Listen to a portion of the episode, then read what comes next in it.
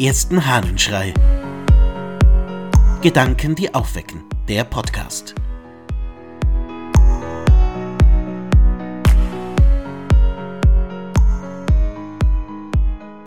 Wo die Kraft fehlt.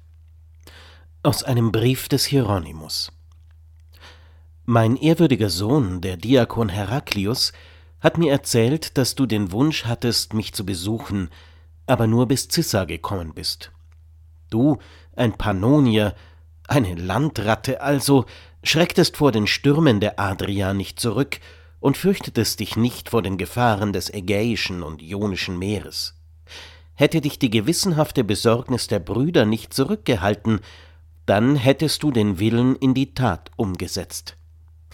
Ich spreche dir meinen Dank aus und nehme die Absicht für die Tat hin.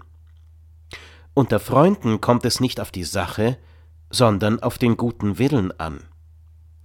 Die Sache selbst kann man oft von seinen Feinden erhalten. Der gute Wille jedoch hat die Liebe zur Voraussetzung.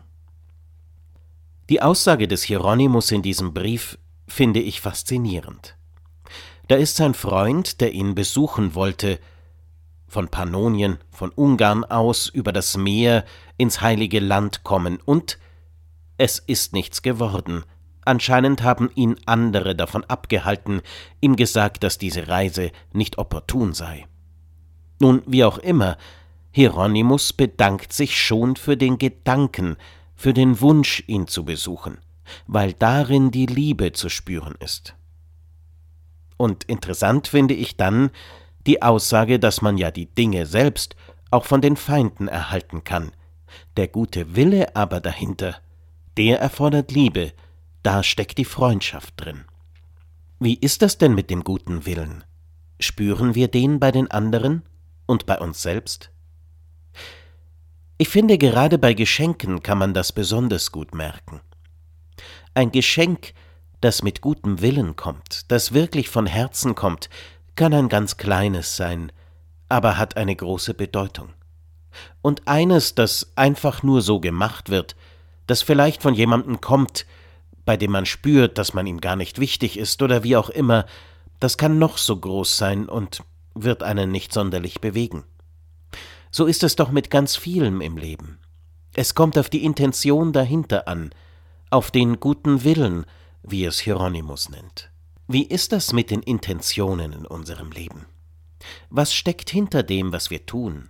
Was steckt hinter dem, was andere für uns tun? Und Spüren wir das? Spürst du, was andere für dich empfinden? Spürst du, wie du auf andere zugehst?